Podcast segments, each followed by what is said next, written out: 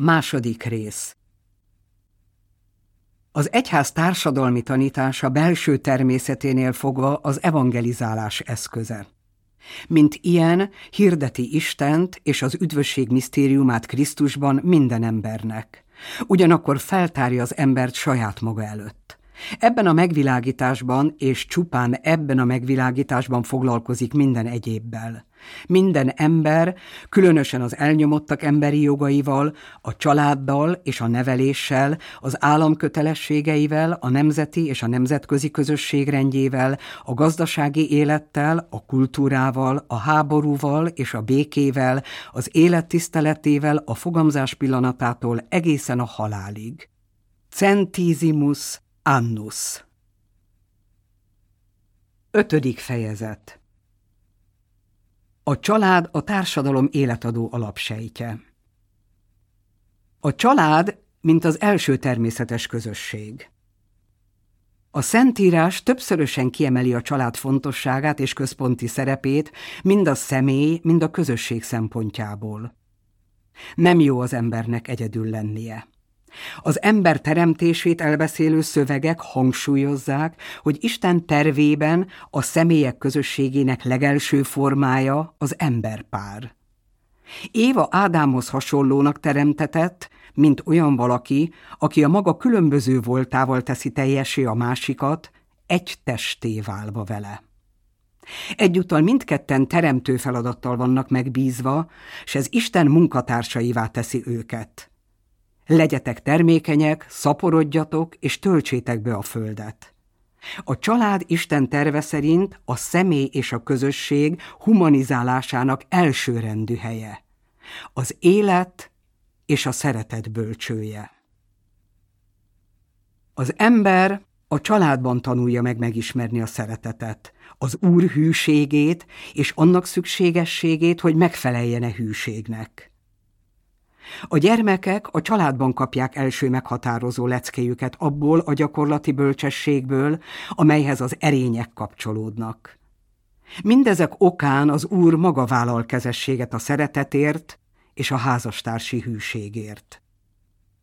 Jézus, aki egy konkrét családban született és élt, itt találta meg a család jellegzetes vonásait – a házasság intézményét pedig kivételes méltósággal ruházta fel azáltal, hogy a házasságot, mint az új szövetség szentségét fogta fel.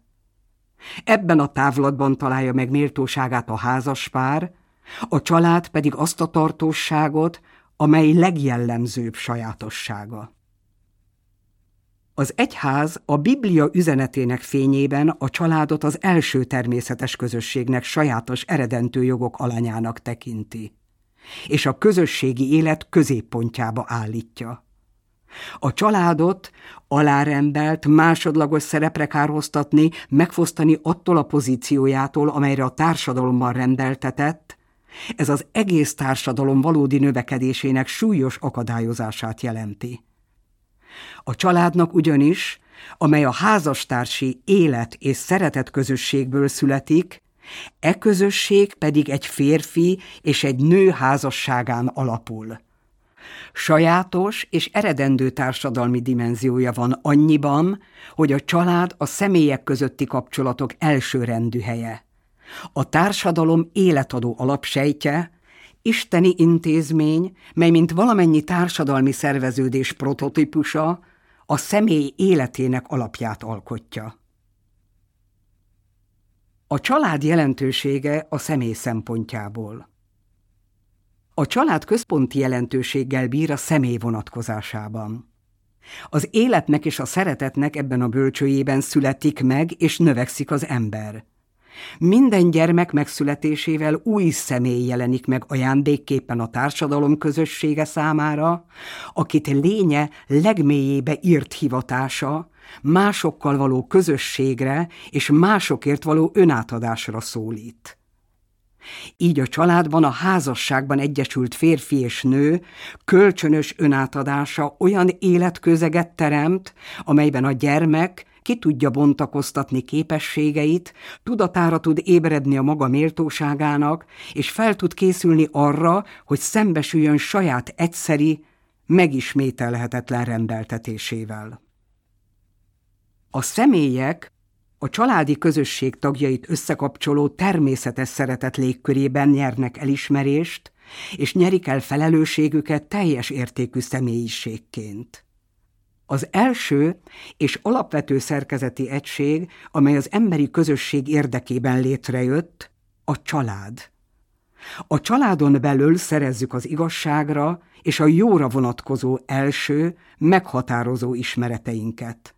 Itt tanuljuk meg, mit jelent szeretni és szeretve lenni. Azaz, hogy pontosan mit jelent személynek lenni.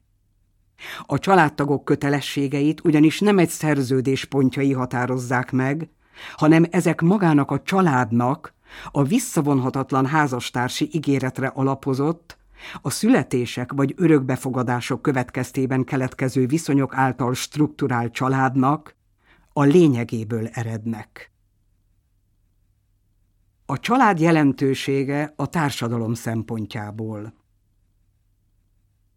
A család az a természetes társulás, amelyben az ember megtapasztalja az emberi közösséget, egyedi és helyettesíthetetlen módon tartozik a társadalom javai közé. A családi közösség ugyanis személyek társulásaként születik. Annál a közösségnél, amely az én és a te személyközi kapcsolatára vonatkozik, magasabb rendű az az összetartozás, amely az egységes mi közösségét létesíti. Ennyiben a család, mint személyek közössége az első számú emberi társadalom. A családi méretű közösség a legjobb garancia minden individualista vagy kollektivista befolyás ellen, mert benne a személy mindig úgy áll a figyelem középpontjában, mint cél, és sohasem úgy, mint eszköz. Teljesen világos, hogy a személyek java és a társadalom helyes működése szoros kapcsolatban van a házasság és a családi közösség megfelelő elhelyezkedésével a társadalmon belül. A közösségen belüli erős és szilárdan elkötelezett családok nélkül a népek erejüket vesztik. A családban rögzülnek belénk életünk első éveitől fogva az erkölcsi értékek, itt adódik át a vallási közösség lelki öröksége, a nemzetek kulturális hagyománya, a család a társadalmi felelősség és a szolidaritás iskolája. Határozottan állítjuk a család elsőségét a társadalomhoz és az államhoz képest. Ez utóbbiak létezésének feltétele ugyanis legalábbis teremtő funkciója révén a család. A család továbbá azon egyéb funkcióit tekintve, amelyeket valamennyi tagja érdekében gyakorol, fontosságában, értékében előbbre való azoknál a feladatoknál, amelyeket a társadalomnak és az államnak kötelessége ellátni. A család, mint sérthetetlen jogok alanya, legitimitását az emberi természetből nyeri, és nem az állam elismeréséből. A család tehát nem a társadalomért, és nem az államért van, hanem a társadalom és az állam van a családért.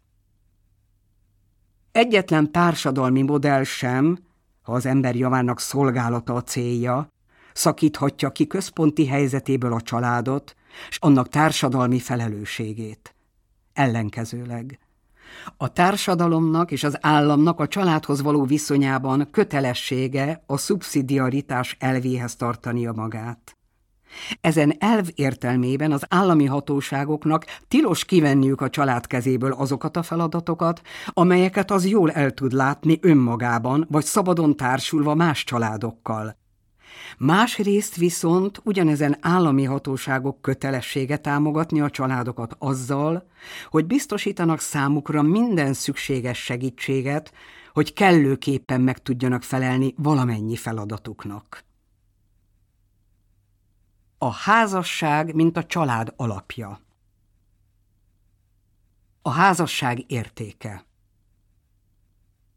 A család a házastársak ama szabad akaratú döntésén alapul, hogy házasságban egyesülnek, tiszteletben tartva ezen intézmény sajátos tartalmát és értékét, mint olyat, ami nem az embertől, hanem magától Istentől függ. Ez a szent kötelék sem a házastársak, sem a gyermek, sem a társadalom javát illetően nem emberi megítélés függvénye. Ugyanis maga Isten a házasság intézményének szerzője, s ő látta el azt sokféle értékkel és céllal.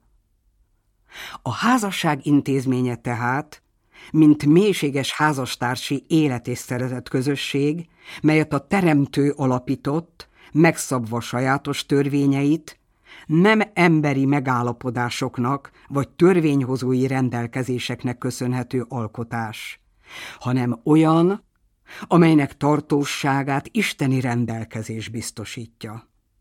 Olyan intézmény, amely abból az aktusból születik meg, a társadalom számára is érvényes valóságként, hogy a házastársak kölcsönösen átadják magukat, és elfogadják egymást, és amely magán a házastársi szerelem belső természetén alapul, ami lévén személytől személynek szóló totális és kizárólagos odaajándékozás. Egybehangzóan, kölcsönösen, visszavonhatatlanul és nyilvánosan kijelentett, végleges elköteleződést foglal magában. Ez az elköteleződés pedig azt tartalmazza, hogy a családtagjainak kapcsolatát az igazságérzet, és így a jogok és kötelességek kölcsönös tiszteletben tartása jellemzi. A házassághoz való természetes jogot semmiféle hatalom sem helyezheti hatályon kívül, nem is módosíthatja jellegzetességeit és céljait. A házasságnak vannak ugyanis sajátos eredendő és maradandó jellegzetességei. A különböző kultúrákban, társadalmi struktúrákban és szellemi lelki magatartásmódokban az évszázadok folyamán végbe ment számos változás ellenére minden kultúrában létezik egyfajta érzékenység a házastársi kapcsolat méltósága iránt. Jól lehet, ez nem mindenütt mutatkozik meg ugyanolyan világosan. Tiszteletben részesül ez a méltóság a maga sajátos vonásaival együtt, melyet az eltorzításukra irányuló valamennyi próbálkozással szemben védelmet igényelnek.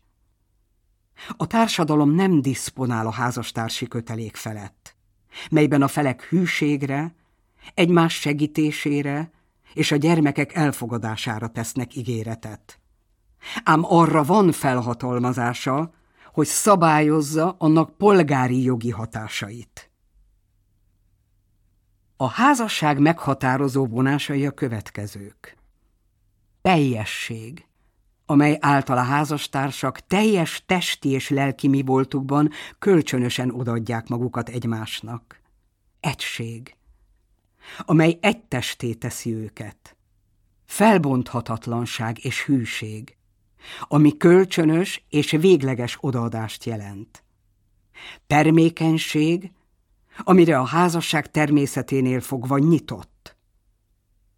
Istennek a házassággal kapcsolatos bölcs terve, melyet az emberi értelem is a szív keménységéből eredő nehézségek ellenére képes megközelíteni, nem értékelhető csupán a vele ellenkező magatartásmódok és konkrét szituációk tényének világánál. A poligámia Isten eredeti tervének radikális tagadása, mert ellentétes a férfi és a nő személyes méltóságának egyenlőségével, akik a házasságban totális, azaz egyetlen és kizárólagos szerelemben ajándékozzák oda magukat egymásnak. A házasság a maga objektív valóságában gyermekek nemzésére és felnevelésére rendeltetett. A házastársi egyesülés ugyanis ezen őszinte önátadás teljes megélésével jár együtt, melynek gyümölcsei a gyermekek, mint ajándékok a szülők, az egész család és az egész társadalom számára. Mindazonáltal a házasságot nem egyedül a gyermeknemzésre tekintettel alapította Isten. Felbonthatatlan jellege, életközösség értéke akkor is megmarad, amikor a házaspár életét, ha még annyira kívánja is, nem teljesíti ki gyermekáldás. A házasok ilyen esetben nagy lelkűségüket azzal mutathatják meg, ha örökbe fogadnak elhagyott gyermekeket, vagy embertársaik javára végeznek jelértékű szolgálatot. A házasság szentsége A házasság eredeti emberi valóságát a megkeresztelt emberek Krisztus rendelése értelmében természetfeletti szentség formájában, azaz a kegyelem jeleként és eszközeként élik meg. Az üdv történetet át meg átjárja a hitvesi szövetség témája, mint ami Isten és az ember szeretet közösségének jelértékű kifejezője, és kulcs az Isten és népe közötti hatalmas szövetség állomásainak megragadásához.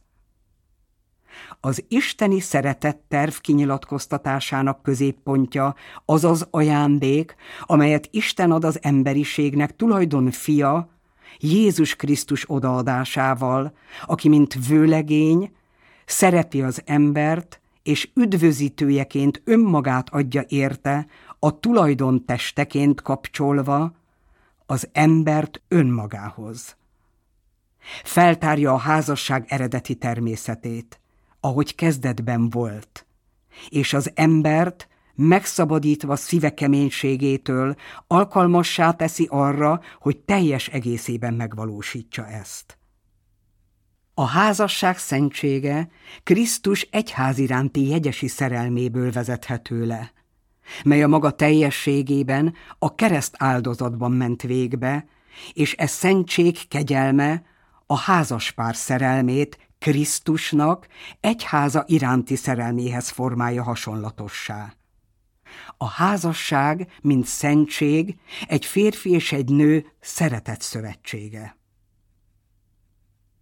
A házasság szentsége a hitvesi szeretet emberi valóságaként realizálódik, ennek minden következményével együtt, és képessé teszi, egyben kötelezi is a keresztény házastársakat, szülőket arra, hogy megéljék világi hivatásukat, vagyis világi dolgokkal foglalkozva, s azokat Isten szerint kezelve keressék Isten országát.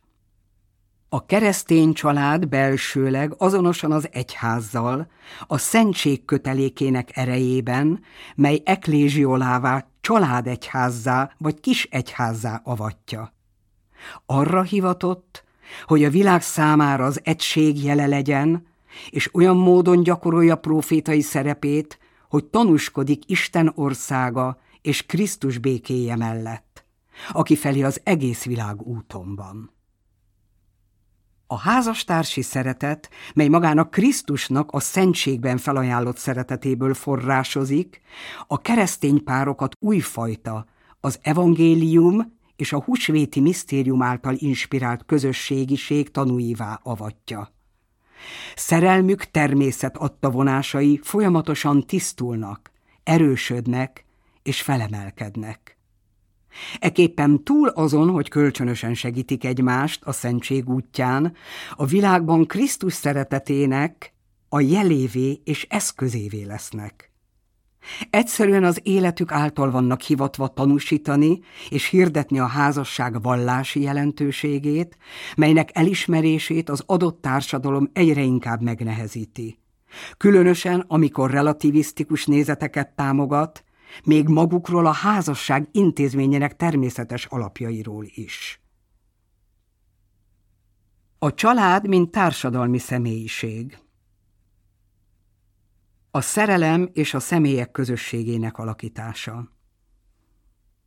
A család az egyre inkább individualizálódó társadalomban a közösség égetően szükséges terepének mutatkozik, olyannak, amelyben a személyek közössége hiteles módon tud növekedni, mégpedig a szeretet szüntelen dinamizmusa jóvoltából, amely az emberség megtapasztalásának alapvető dimenziója, és amely éppen a családban képes kivételes erővel megnyilatkozni. A szeretet műve, hogy az ember önmagát, önmaga oda ajándékozása által valósítja meg. Szeretni annyi, mint olyan értékeket adni és kapni, amelyeket sem megvásárolni, sem eladni nem lehet, csak szabadon, kölcsönösen és bőségesen ajándékozni.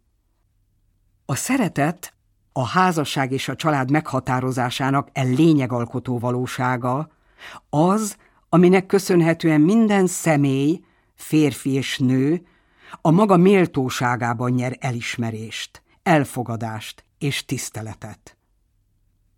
A szeretetből az ingyenesség jegyében megélt kapcsolatok jönnek létre. Az ingyenesség pedig azzal, hogy mindenkiben a személyes méltóságot, az értékességnek ezt a kivételes jogcímét tiszteli és becsüli, szívbeli elfogadást, találkozást, párbeszédet, érdekmentes felelősségérzetet, szívesen végzett szolgálatot és mély szolidaritást eredményez. Az ilyen szellemben élő családoknak már a puszta léte is leleplezi annak a társadalomnak a hiányosságait és ellentmondásait, amely minden egyéb előtt, ha ugyan nem kizárólag, a termelékenység és a funkcionalitás ismérveit tartja szem előtt. Ezzel szemben a család, amely úgy él, hogy nap mint nap megszövi a belső és külső személyközi kapcsolatok hálóját, a közösségiség első és nélkülözhetetlen iskolája. Példát és ösztönző erőt ad a tisztelet, az igazságosság, a párbeszéd és a szeretet jegyében szerveződő szélesebb közösségi kapcsolatok számára.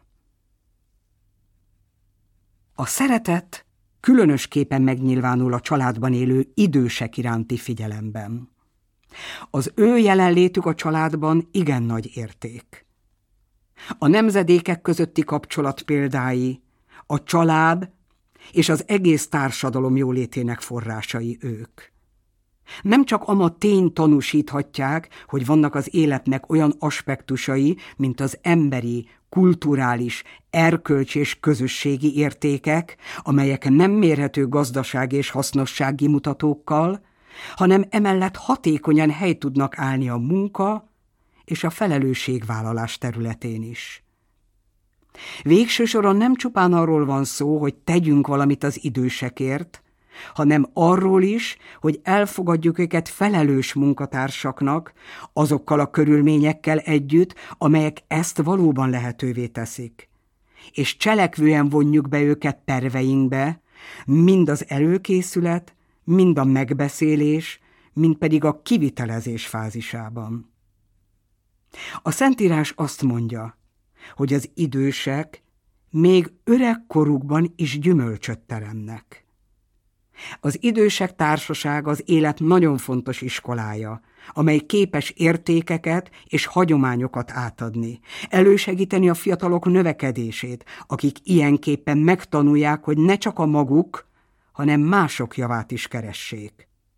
Ha pedig az idős ember szenved és kiszolgáltatott helyzetbe kerül, akkor nem pusztán egészségügyi gondoskodásra és speciális ellátásra van szüksége, hanem mindenek felett szeretetteljes bánásmódra. Az ember szeretetre van teremtve. Nem képes szeretet nélkül élni. Amikor a szeretet két személy egymást kiegészítő, teljes odaajándékozásában nyilvánul meg, ez nem redukálható érzésekre, érzelmekre, és még kevésbé ezen érzések kizárólag szexuális kifejezésére.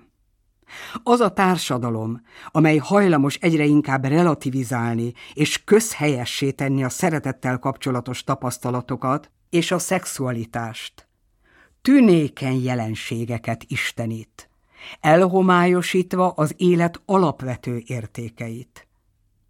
Soha nem volt még ennyire sürgető hirdetni és tanúsítani, hogy ott beszélhetünk a szerelem és házastársak közötti szexualitás valóságáról, ahol megvalósul a két ember kölcsönös, mély és teljes önátadása, mégpedig úgy, hogy magán viseli az egység és a hűség karakterjegyeit.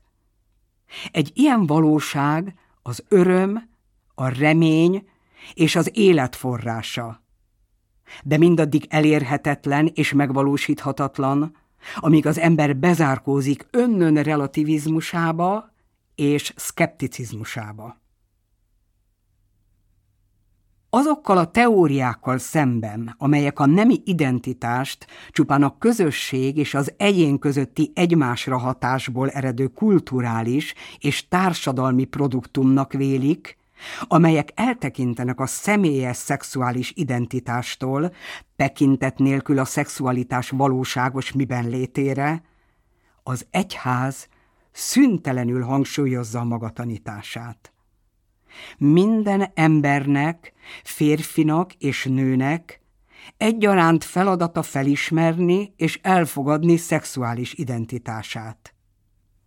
A testi viselkedésbeli és lelki különbségek és ezek egymást kiegészítő jellege a házasság javára és a családi élet kibontakozására irányul. A házas pár és a társadalom harmóniája részben attól a módtól függ, ahogyan a nemek ezt a kiegészítő jellegüket, egymásra utaltságukat és egymás kölcsönöt segítését megélik. Olyan szempont ez, amely a tételes jog természet törvényel való összehangolásának megfontolását sürgeti, e törvény szerint pedig szexuális identitása felett az ember nem rendelkezik mivel a szexuális identitás objektív, a házasságban párként való egyesülés célzó adottság. A házastársi szeretet természete megköveteli a házassági kapcsolat tartóságát és felbonthatatlanságát.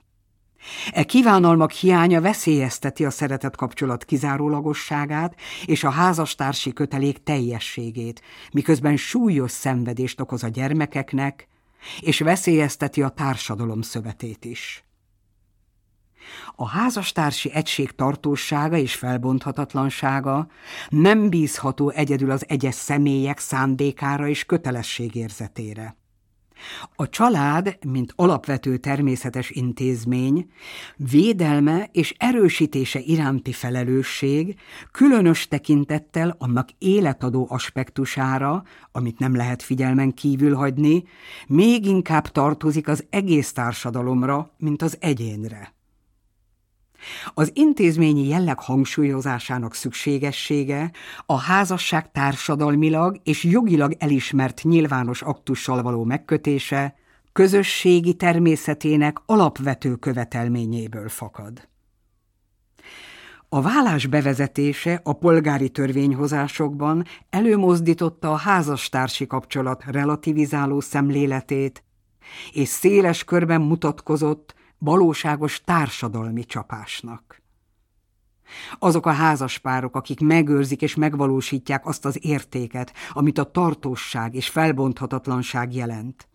Alázatosan és bátran teljesítik a rájuk bízott feladatot, hogy jellé váljanak a világban. Kicsiny, de értékes jellé mely időnként ugyan kísértésnek van kitéve, mégis mindig megújul, és annak a hűségnek a jele, amelyel Isten és az Úr Krisztus az összes embert, mindegyikünket szereti. Az egyház nem hagyja magukra azokat, akik vállásuk után újra házasodnak. Imádkozik értük, és bátorítja őket. Lelki életük nehézségeiben, hogy megmaradjanak a hitben és a reményben. Ők a maguk részéről, ha meg vannak keresztelve, részt vehetnek, sőt, részt is kell venniük az egyház életében. Arra buzdítjuk őket, hogy hallgassák Isten igéjét, vegyenek részt a Szentmisén, legyenek álhatatosak az imádságban, növekedjenek a szeretet jó cselekedeteiben, az igazságért és a békért indított közösségi kezdeményezésekben. Hitben neveljék gyermekeiket, öltsék magukra a bűnbánat lelkületét, gyakorolják a bűnbánat cselekedeteit, hogy ezzel napról napra kiesdjék Isten kegyelmét.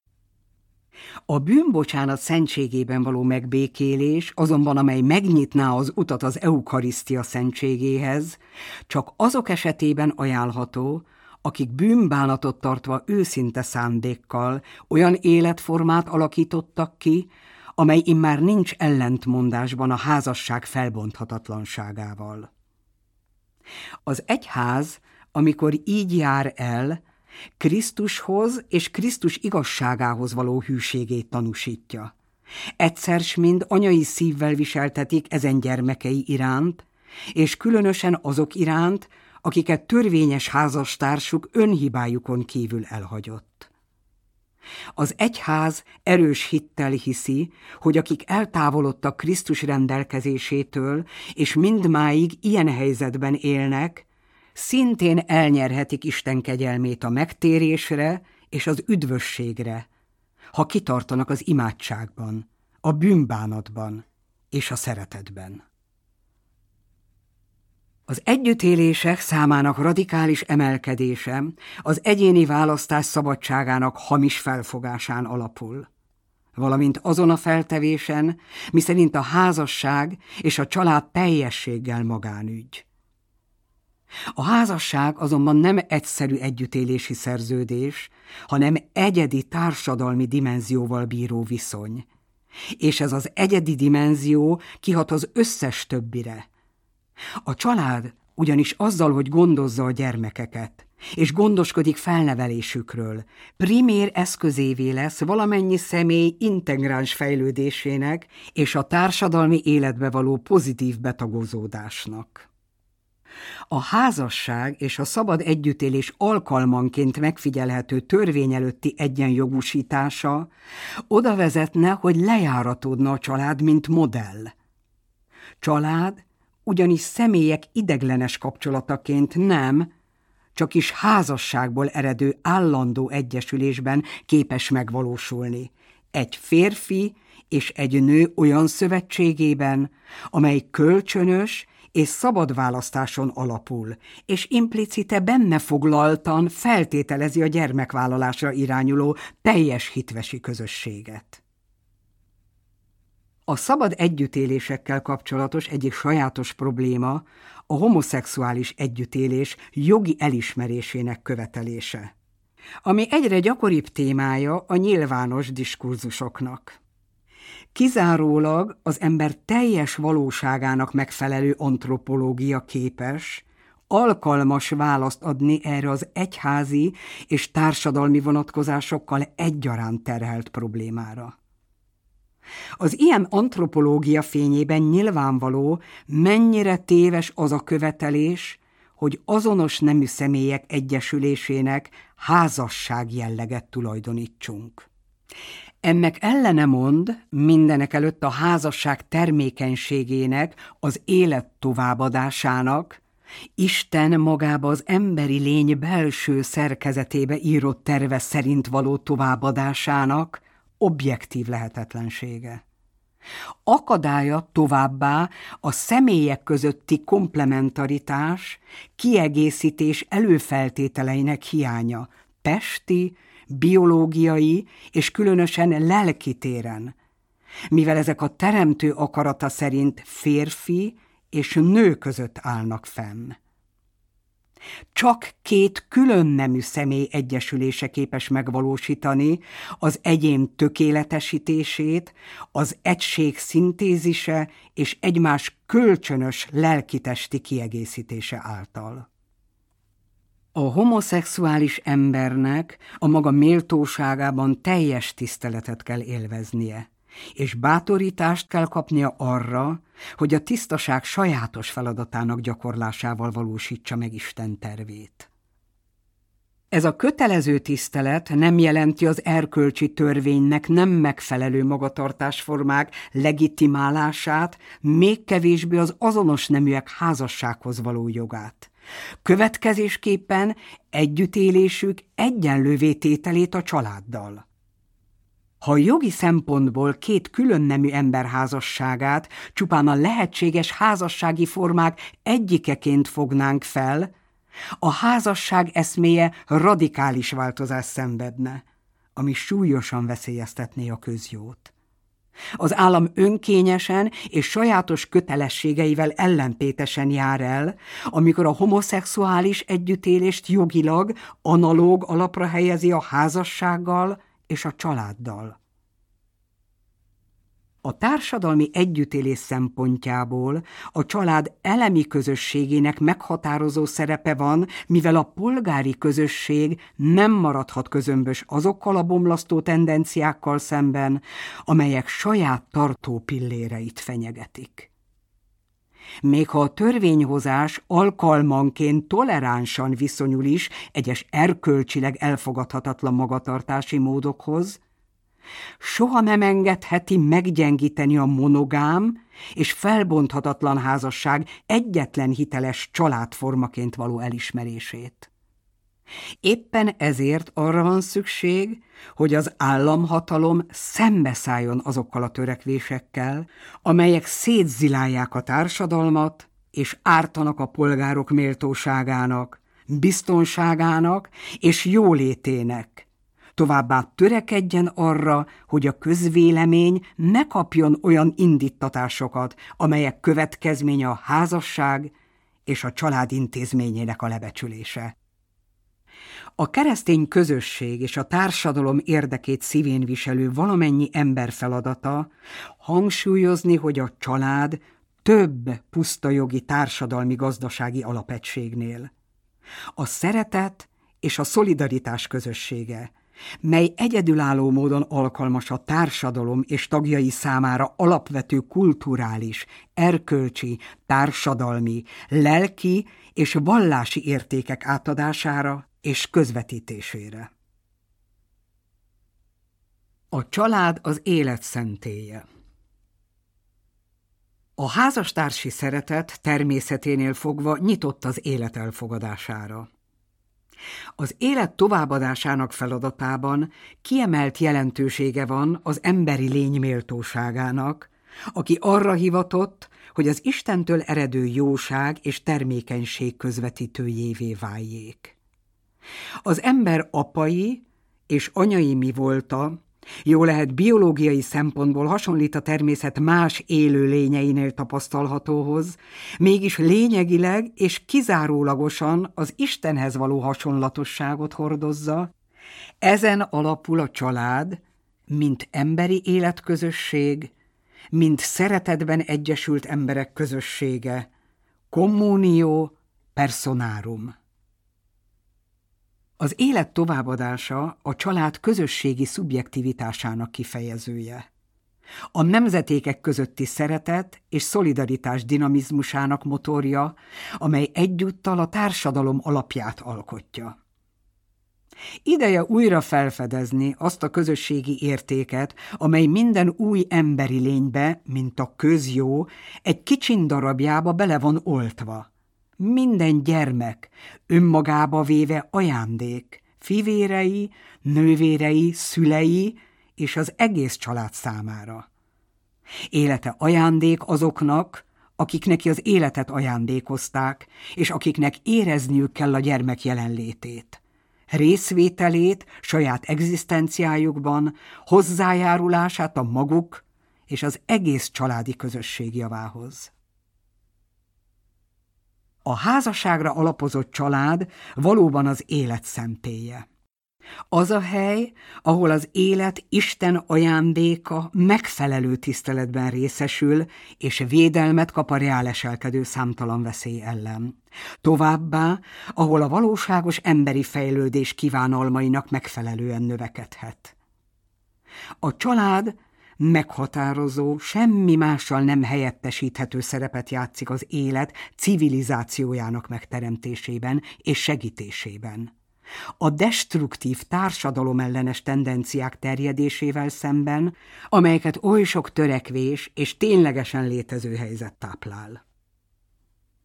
A keresztény családoknak a nekik ajándékozott szentség erejében sajátos küldetésük van. Az, hogy az élet evangéliumának tanúi és hirdetői legyenek.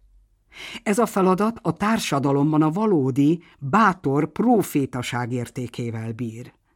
Ebből a megfontolásból következően az élet evangéliumának szolgálata magával hozza azt is, hogy a családok megfelelő társulások révén hassanak oda, hogy a törvények és az állami intézmények semmilyen formában ne sértsék az élethez való jogot. A foganástól egészen a természetes halálig, hanem oltalmazzák és mozdítsák elő azt. A család kiemelkedő módon járul hozzá a közjóhoz, a felelős anyaság és apaság révén, amelyek a házaspár részéről az Isten teremtő munkájában való részvétel kitüntetett formái. Ennek a felelősségnek a súlya nem jogosíthat fel senkit egoista elzárkózásra, inkább az élet nagy lelkű elfogadása felé kell irányítani a házaspár döntéseit. Az ember úgy él a szülői felelősséggel, hogy egészségi, gazdasági, lelki és társadalmi körülményei függvényében megfontolt, és nagy lelkű mérlegeléssel népes család felnevelése mellett dönt, illetve saját, súlyos okokból és az erkölcsi törvényre figyelemmel meghozott döntésével ideiglenesen, meghatározatlan időre elkerüli az új élet születését. Azok a motívumok, amelyeknek az anyaság és apaság felelős gyakorlásában a házaspárt irányítaniuk kell, az Isten iránti, az önmagunk, a család és a társadalom iránti kötelességek teljes elismeréséből származnak, és helyes értékhierarchiát követnek. A felelős gyermeknemzés gyakorlásának eszközei közül elutasítjuk mindenek előtt a sterilizációt és az abortuszt, mint erkölcsileg megengedhetetlen eszközöket. Az utóbbi különösen elítélendő bűn, és minden esetben rendkívül súlyos erkölcsi rendezetlenséget jelent. Az abortusz távolról sem jog, hanem olyan tragikus jelenség, amely roppant nagy mértékben járul hozzá egyfajta életellenes szemlélet elterjedéséhez, vészesen fenyegetve az igazságos és demokratikus társadalmi együttélést. Szintén elutasítjuk a fogamzásgátló eszközök különféle formáinak alkalmazását. Ez az elutasítás az emberi személy és az emberi szexualitás helyes és sokoldalú felfogásán alapul. Olyan erkölcsi kívánalom, amely a népek valódi fejlődésének védelmét szolgálja. Ugyanilyen antropológiai megfontolások támogatják viszont a női termékenység periódusaiban gyakorolt időleges önmegtartóztatást. A fogamzásgátló szerek elutasítása és a természetes módszerek alkalmazása a születésszabályozásban azt jelenti, hogy a házaspárok közötti kapcsolatot a kölcsönös tiszteletre és a másik teljes elfogadására alapozzák, aminek pozitív hatása van az emberségesebb társadalmi rend megvalósítására is. A szülések közötti időtartam és a születendő gyermekek számának meghatározása kizárólag a szülőkre tartozik. Ez olyan elidegeníthetetlen joguk, amelyel úgy kell élniük Isten előtt, hogy megfontolják önmaguk már megszületett gyermekeik, családjuk és a társadalom iránti kötelességeiket. A közhatalom beavatkozása a pároknak ebbe a hatáskörébe megfelelő információkkal, a demográfiai mutatószámok alkalmas propagálásával, kizárólag a személyek tiszteletének és a házaspárok szabadságának figyelembevételével történhet. Mert ezek soha nem helyettesíthetik a párok döntését. Még kevésbé tehetik azt meg az e területen munkálkodó különféle szervezetek erkölcsileg elítélendő, mint a személy és a család méltósága elleni támadás, minden olyan gazdasági támogatási program, amelynek célja a sterilizációs és fogamzásgátló kampány, vagy amelyben a támogatás feltétele ilyen kampány elfogadása. A demográfiai növekedéssel kapcsolatos problémák megoldását a szexuális és a társadalmi etika kétoldalú tiszteletben tartásával több igazságosság és hitelesebb szolidaritás előmozdításával kell keresni, hogy minden téren a gazdasági, társadalmi és kulturális feltételektől kezdve adják meg az életnek a tiszteletet. Az anyaság és az apaság iránti vágyakozás nem legitimál semmiféle gyermekhez való jogot. Ellenben a születendő magzat magától értetődően jogok illetik meg. Garantálni kell számára az optimális életfeltételeket, mégpedig a házasságra alapozott családtartósága és a két szereplő, az apa és anya egymást kiegészítő szerepe által. A kutatás gyors fejlődése és eredményeinek alkalmazása a szaporodás terén új, összetett kérdéseket vet fel amelyek nagy kihívást jelentenek a társadalom számára az emberi együttélést szabályozó normák tekintetében. Fontos leszögezni, hogy etikailag elfogadhatatlan mindenfajta reprodukciós technikai eljárás. Így a spermaadományozás, a petebeültetés, a béranyasság, a heterológ mesterséges megtermékenyítés, amelyek a házaspáron kívüli személyek méhének, illetve hímivar sejtjeinek igénybevételét jelentik. Így megsérték a születendő gyermek jogát arra, hogy egy olyan anyától és olyan apától szülessen, akik mind biológiailag, mind jogilag az ő szülei, vagy elkülönítik az egyesülés aktusát a szaporodásétól, amikor olyan laboratóriumi eljárásokhoz folyamodnak, mint a petesejtbeültetés és a homológ mesterséges megtermékenyítés. És ezáltal a gyermek inkább egy technikai eljárás eredményének látszik, mint sem a házaspár teljes és totális önátadását jelentő emberi aktus természetes gyümölcsének. A házastársi aktus helyettesítésén alapuló úgynevezett ellenőrzött foganás különféle formáinak kerülése a teljes emberi méltóság tiszteletét jelenti. Mind a szülőkét, mind az általuk világra hozni kíván gyermekekét. Megengedettek azok az eszközök, amelyek a házastársi aktus eredményességének elősegítésére hivatottak. Sok és súlyos erkölcsi vonatkozása miatt különösen nagy társadalmi és kulturális jelentőségű kérdés az emberi klónozás problematikája. A fogalom legáltalánosabb értelemben olyan biológiai lény reprodukciós előállítását jelenti, amely genetikailag azonos az eredetiével. A klónozásnak elméletileg és a gyakorlatban a kivitelezés technikai eljárásait és a célok eltérését tekintve különféle értelmezései vannak. Jelentheti sejtek vagy DNS részek egyszerű laboratóriumi másolását, Ma azonban speciálisan egyedek embrionális állapotban a természetes megtermékenyüléstől különböző módokon történő szaporítását értik rajta olyanképpen, hogy ezek genetikusan azonosak azzal az egyeddel, amelytől erednek. A klónozás e fajtájának célja lehet emberi embriók szaporítása, és lehet úgynevezett terápiás cél, az ilyen embriók tudományos kutatásban való felhasználásának, vagy még speciálisabban őssejtek előállításának a szándéka.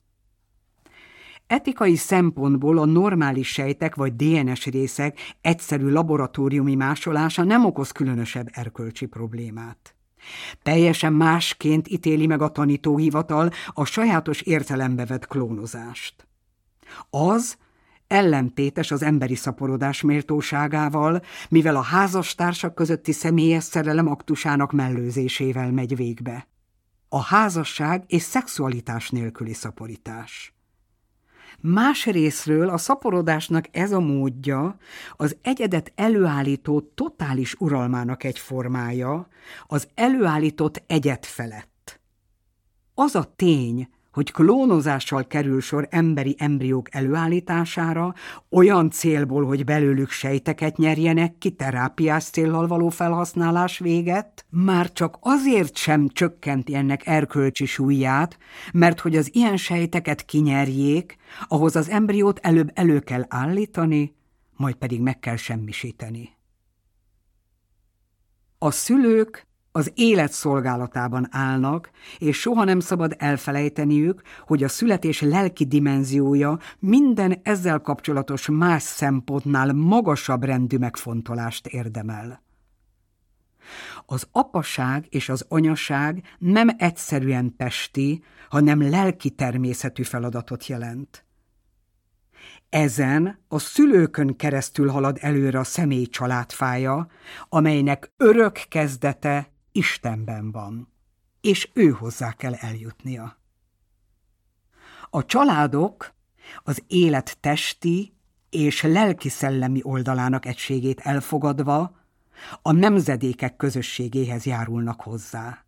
Ezáltal lényeges és helyettesíthetetlen módon segítik elő a társadalom fejlődését. Ebből a megfontolásból a család jogosult a társadalom támogatására, a gyermekek születését és a felnevelését illetően is.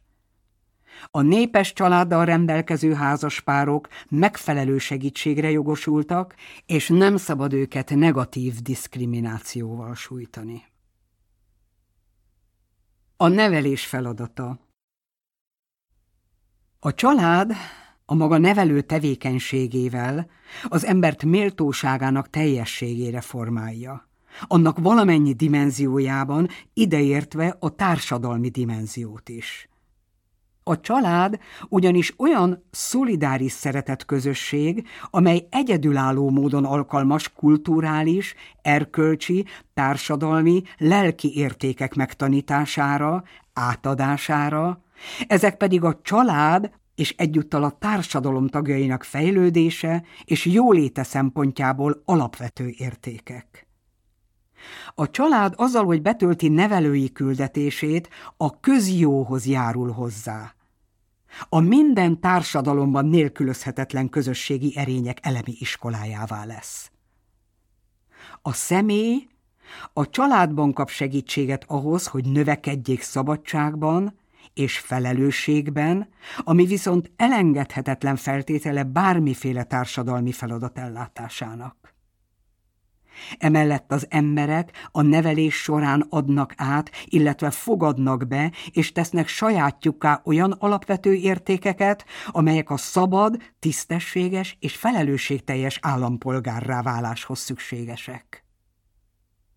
A családnak eredendő, semmi mással nem helyettesíthető szerepe van a gyermeknevelésben.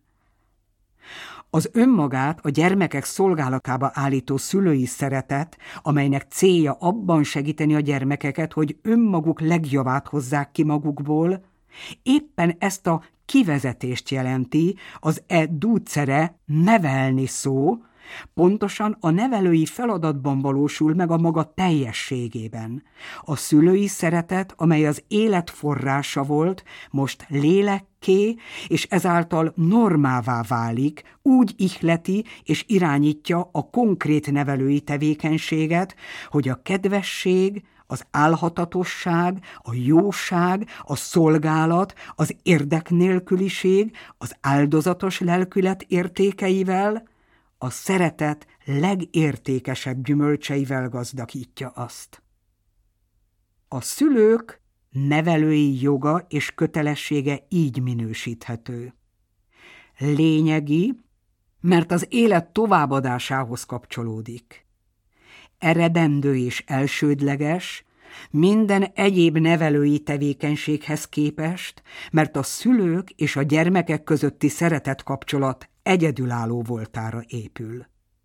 Helyettesíthetetlen és elidegeníthetetlen, azaz másokra a maga teljes terjedelmében át nem ruházható és mások által nem bitorolható. A szülők joga és kötelessége vallási és erkölcsi nevelésben részesíteni a gyermekeiket. Ezt a jogot az állam nem szüntetheti meg, hanem tisztelnie és garantálnia kell. Olyan kötelesség ez, amelyet a család sem el nem hanyagolhat, sem másra át nem ruházhat. A szülők a gyermekek első számú, de nem az egyetlen nevelői.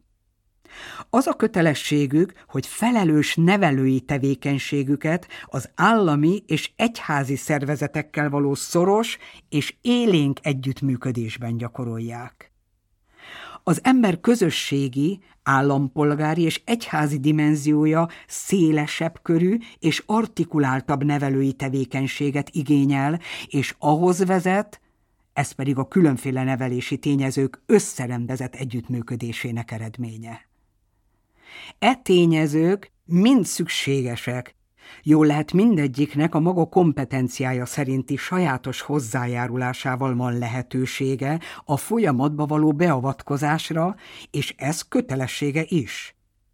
A szülők joga megválasztani a saját meggyőződésüknek megfelelő nevelési eszközöket, és megkeresni lelki és vallási téren is azokat a lehetőségeket, amelyek nevelői feladatukban segíteni tudják őket.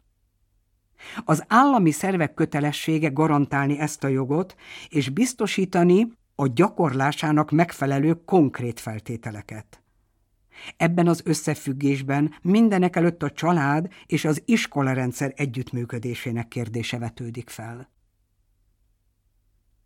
A szülőknek joguk van ahhoz, hogy nevelési intézményeket alapítsanak és tartsanak fenn. Az államnak intézkednie kell, hogy az államilag előirányzott segélyforrások olyan módon álljanak rendelkezésre, hogy a szülők valóban szabadok legyenek e joguk gyakorlásában, anélkül, hogy méltánytalan terheket kellene viselniük. A szülők sem közvetlenül, sem közvetve nem kényszeríthetők olyan költségek viselésére ennek érdekében, amelyek jogtalanul akadályozzák vagy korlátozzák őket szabadságuk gyakorlásában. Jogtalannak kell minősíteni az állam anyagi támogatásának megtagadását az arra rászoruló nem állami iskoláktól, hiszen azok a társadalmat szolgálják. Amikor az állam önmagának tartja fenn az oktatásügy monopóliumát, túllépi hatáskörét és sérti az igazságosságot. Az állam igazságtalanság elkövetése nélkül nem elégedhet meg az úgynevezett magániskolák puszta megtűrésével. Ezek az iskolák közérdekű szolgálatot teljesítenek, tehát joguk van az anyagi támogatásra. A család felelős azért, hogy a gyermekeknek teljes körű nevelést nyújtson. Ugyanis minden valódi nevelésnek elő kell segítenie a személy olyan formálását, amely szem előtt tartja a végső célt, és egyúttal a társadalom javát is, amelynek az ember tagja és az érte viselt felelősségnek felnőttként részese lesz. A nevelésnek ez a teljessége akkor biztosított, ha a felnőttek a gyermekeket életük és szavuk tanúságtétele által párbeszédkészségre, a másik elfogadására, közösségi magatartásra, törvénytiszteletre, szolidaritásra és békeszeretetre nevelik. Az igazságosság és a szeretet alapvető erényeinek kialakításával. Az anyai és az apai szerep a gyermeknevelésben egyformán szükséges ezért a szülőknek együtt kell működniük. Tekintélyüket a gyermek iránti tisztelettel és kedvességgel egyszer mint határozottan és erőteljesen kell érvényesíteniük. Ez a tekintély legyen hiteles, következetes, bölcs, és irányuljon mindig a gyermekek javának teljességére. A szülőknek különleges felelősségük van a szexuális nevelés területén.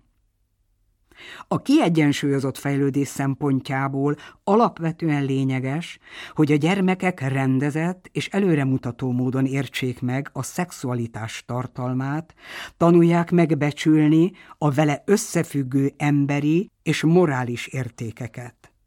A nevelésnek a személy nemisége és etikai értékei közötti szoros összefüggések miatt rá kell vezetni a gyermekeket arra, hogy az erkölcsi normákat úgy fogják fel, úgy értékeljék, mint a személy emberi szexualitásban való felelős felnövekedésének szükséges és értékes garanciáját. A szülők kötelesek ellenőrizni azokat a módokat, ahogyan a tanintézmények a szexuális nevelést végzik. Ennek célja biztosítani, hogy a rendkívül fontos és kényes téma kezelése súlyának megfelelő legyen.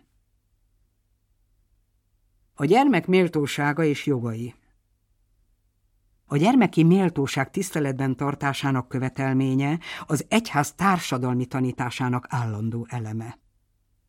A családban, mint személyek közösségében különleges gondot kell fordítani a gyermekre, nagy tiszteletben tartva személyi méltóságát, nagyra becsülve és nemes lelkűen védelmezve jogait. Ez minden gyermekre érvényes, de annál sürgetőbb, minél kisebb a gyermek, minél inkább segítségre szorul, illetve beteg vagy hátrányos helyzetben van. A jogi rendelkezéseknek védelmezniük kell a gyermekek jogait.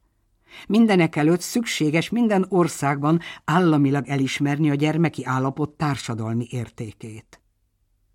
A világ egyetlen országa semmilyen politikai rendszere sem remélheti előrehaladását, csak is az új generációkról alkotott helyes kép által akik átveszik majd szüleiktől népük, és az emberiség egész családja értékeinek, feladatainak, céljainak sokféle örökségét. A gyermek elsőrendű joga, hogy igazi családban szülessen meg. Olyan jog ez, amely mindig is problematikus volt, és amelyet ma a genetikai eljárások fejlődése következtében új formákban ér sérelem. A világ gyermekei nagy részének helyzete távolról sem kielégítő. Mivel hiány vannak a sokoldalú fejlődést elősegítő körülményeknek, dacára a gyermeki jogokat védelmező speciális nemzetközi törvényi eszközöknek, amelyek pedig a nemzetközi közösség szinte valamennyi tagjára vonatkoznak. Az egészségügyi szolgáltatásokkal, megfelelő táplálkozással, a legalább alapvető minimális iskolai oktatással és a lakhatással összefüggő körülményekre gondolunk. Továbbra is megoldatlan egyebek között néhány rendkívül súlyos probléma. Így a gyermekkereskedelem, a gyermekmunka, az utcán élő gyermekek helyzete, gyermekek bevetése fegyveres konfliktusokban, a gyermekházasság, gyermekek adásvétele a pornográfia piacán, a társadalmi kommunikáció modern manipulatív eszközein keresztül is. Elengedhetetlen a nemzeti és nemzetközi szintű küzdelem a gyermekek jogainak megsértése és a gyermekek szexuális kizsákmányolása ellen, amelyeket pedofil egyének részéről szenvednek el ezek a védtelen emberi személyek, illetve amelyeknek kimonnak szolgáltatva, legyen az bármilyen jellegű erőszak. Ezeket a bűnös cselekedeteket a legkülönfélébb hatalmi eszközök határozott bevetésével, megfelelő, megelőző és büntető eljárásokkal hatékonyan fel kell számolni. A család a társadalmi élet főszereplője. Családi szolidaritás a család társadalmi szubjektivitása mind külön-külön, mind összefogásuk esetén a szolidaritás és a megosztás megnyilvánulásaiban is kifejezésre jut. Nem csupán a családok között, hanem a társadalmi és politikai életben való részvételük változatos formáiban is. A szeretetre alapozott család valóságának következménye ez. A szolidaritás a szeretetből létrejött, és szeretetben növekedő családnak, mint ilyennek strukturális alkotó eleme. Ez a szolidaritás azok szolgálatában, az azok iránti figyelemben ölt testet, akik szegénységben élnek, szűkölködnek, árvák, hátrányos helyzetűek, betegek, öregek, akik háborútól szenvednek, bizonytalan helyzetben, egyedül vannak, elhagyottak. Olyan szolidaritás, amely nyitott a befogadásra és az örökbefogadásra, valamint a bizalomra, amely hallatja hangját mindenféle nyomorúságos helyzetben, az intézmények felé, hogy azok a maguk sajátos eszközeivel lépjenek fel az ilyen esetekben. A családok A politikai cselekvésnek távolról sem pusztán a tárgyai, hanem képesek az ilyen cselekvés alanyaivá válni, és kell is ezt tenniük. Hogy az állam törvényei és intézményei nem csak hogy ne sértsék, hanem pozitív módon támogassák és védjék a család jogait és segítsék feladatait. Tehát a családokban egyre jobban tudatosulnia kell annak, hogy főszerepet játszanak abban, amit családpolitikának neveznek, s hogy a társadalom átalakításának felelősségét hordozzák. E cél érdekében meg kell erősíteni a családok társulási jogát. A családoknak joguk van társulásokat alakítani más családokkal, s joguk van intézményeket létrehozni a család megfelelő és hatékony szerepvállalása érdekében. Így a család jogainak védelmében, javának elősegítése, érdekeinek képviselete céljából. Gazdasági, társadalmi, jogi és kulturális téren egyaránt el kell ismerni a családok és társulásaik törvényes szabadságát. A családok érdekeltségi körébe vágó programok kidolgozására és megvalósítására. Család, gazdasági élet, munka.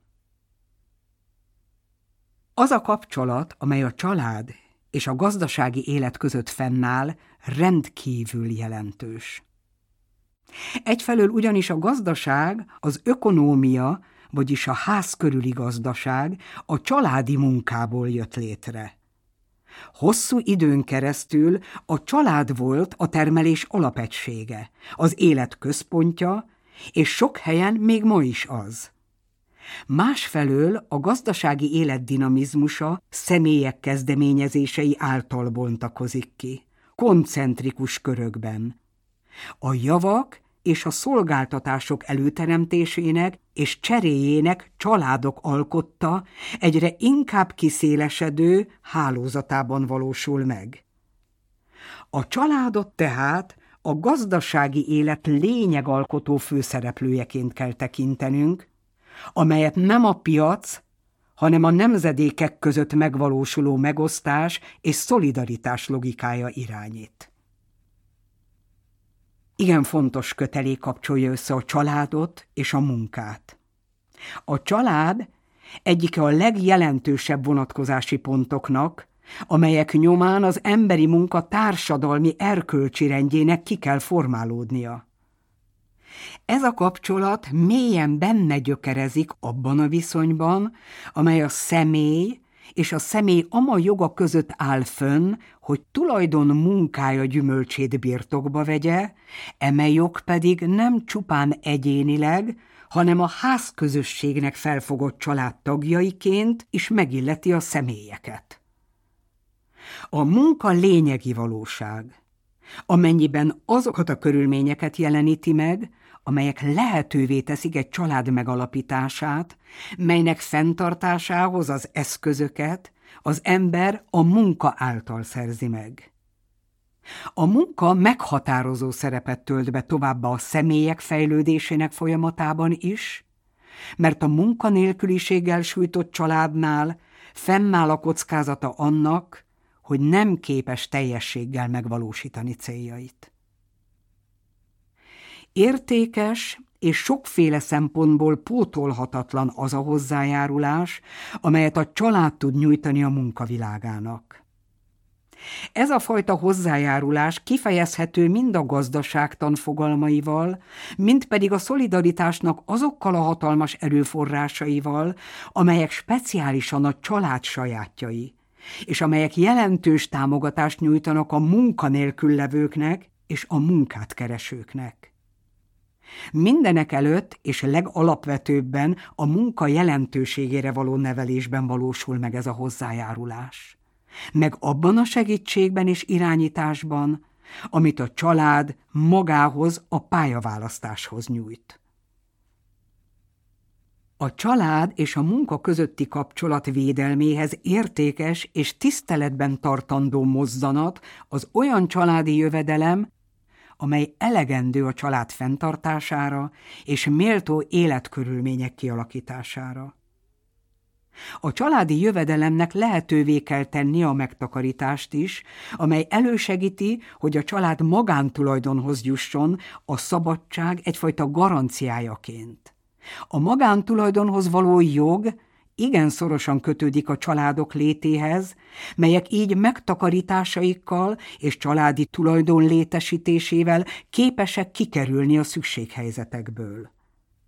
A családi jövedelem megteremtésének különféle módjai lehetségesek. Alkalmasan befolyásolhatja ezeket néhány lényeges szociális intézkedés, így a családi pótlék, valamint egyéb eszközök a személyek védelmében, mint az egyik szülő otthoni munkájának díjazása. A család és a munka viszonyában különleges figyelemmel kell lenni a nők családban végzett munkájára. Így a gondozó munkára, ami egyúttal felveti a férfinak, mint férnek és apának a felelősségét is. A gondozás munkája, kezdve az anyai gondviseléstől, mivel az különleges módon áll az életminőség szolgálatában, ezt a célt szolgálja, ennek van szentelve. A munkatevékenység kiemelkedően személyes és személyessé tevő fajtája, amelyet tehát társadalmilag el kell ismerni, és nagyra kell értékelni még anyagi ellenszolgáltatással is. Olyannal, amely legalábbis azonos más munkák díjazásával. Egyszer mint ki kell iktatni minden olyan körülményt, amelyek megakadályozzák a házaspárt abban, hogy felelősen gyakorolják a gyermekszüléssel kapcsolatos felelősségüket, különösen azokat az akadályokat, amelyek a nőket meggátolják abban, hogy teljes mértékben ellássák anyai feladataikat. A társadalom a család szolgálatában a család és a társadalom közötti helyes és építő jellegű viszony szempontjából a kiinduló pont a család társadalmi személyiség voltának és elsőbségének elismerése. A kettő belső kapcsolata arra kötelezi a társadalmat, hogy soha ne becsülje le az alapvető feladatát, hogy a családot, mint olyat tiszteletben tartsa és segítse.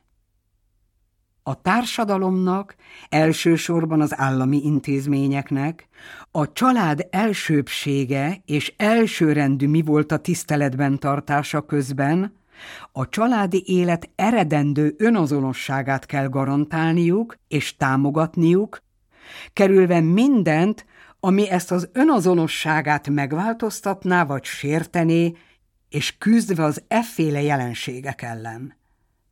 Ez megkívánja, hogy a politikai és törvényhozó tevékenység őrizze meg a család értékeit, kezdve a család bensőségességének, együttélésének elősegítésétől, a születendő élettiszteletéig és a választás valódi szabadságáig a gyermeknevelés terén. A társadalom és az állam tehát nem kebelezheti be, nem helyettesítheti, nem redukálhatja a család társadalmi dimenzióit. Inkább megbecsülnie, elismernie, tisztelnie és segítenie kell azokat a szubszidiaritás elvének megfelelően. A társadalom szolgálata a család felé a család jogainak elismerésében, tiszteletében és elősegítésében ölt konkrét formát. Mindez hiteles és hatékony családpolitikát követel. Olyan határozott lépésekkel, amelyek szembenéznek a családnak, mint családnak a jogaiból következő szükségletekkel. Ehhez pedig előzetes feltételként szükséges, lényeg és megkerülhetetlen lépés elismerni a család, mint házasságra alapozott természetes közösség önazonosságát, amely elismerés magában foglalja a védelmet, az értékelést és a segítést. Az elismerés világos választóvonalat is húz a fogalmának megfelelően értett család és a többi együttélési forma közé, melyek önön természetüknél fogva nem érdemlik meg sem a családnevet, sem annak jogállását. A család minden más közösséget, sőt az állam valóságát is megelőző elsőségének elismerése, az állam és a polgári intézmények részéről magával hozza, hogy meghaladják a tisztán individualista elméleteket, és elismerjék a családi dimenziót, mint a személyekről alkotott felfogás kikerülhetetlen kulturális és politikai oldalát. Ennek a felfogásnak nincs alternatívája. Ellenkezőleg, inkább alátámasztja és védelmezi azokat a jogokat, amelyekkel a személyek egyenként rendelkeznek. Az ilyen szemlélet teszi lehetővé normatív kritériumok kidolgozását a különböző társadalmi problémák helyes megoldására.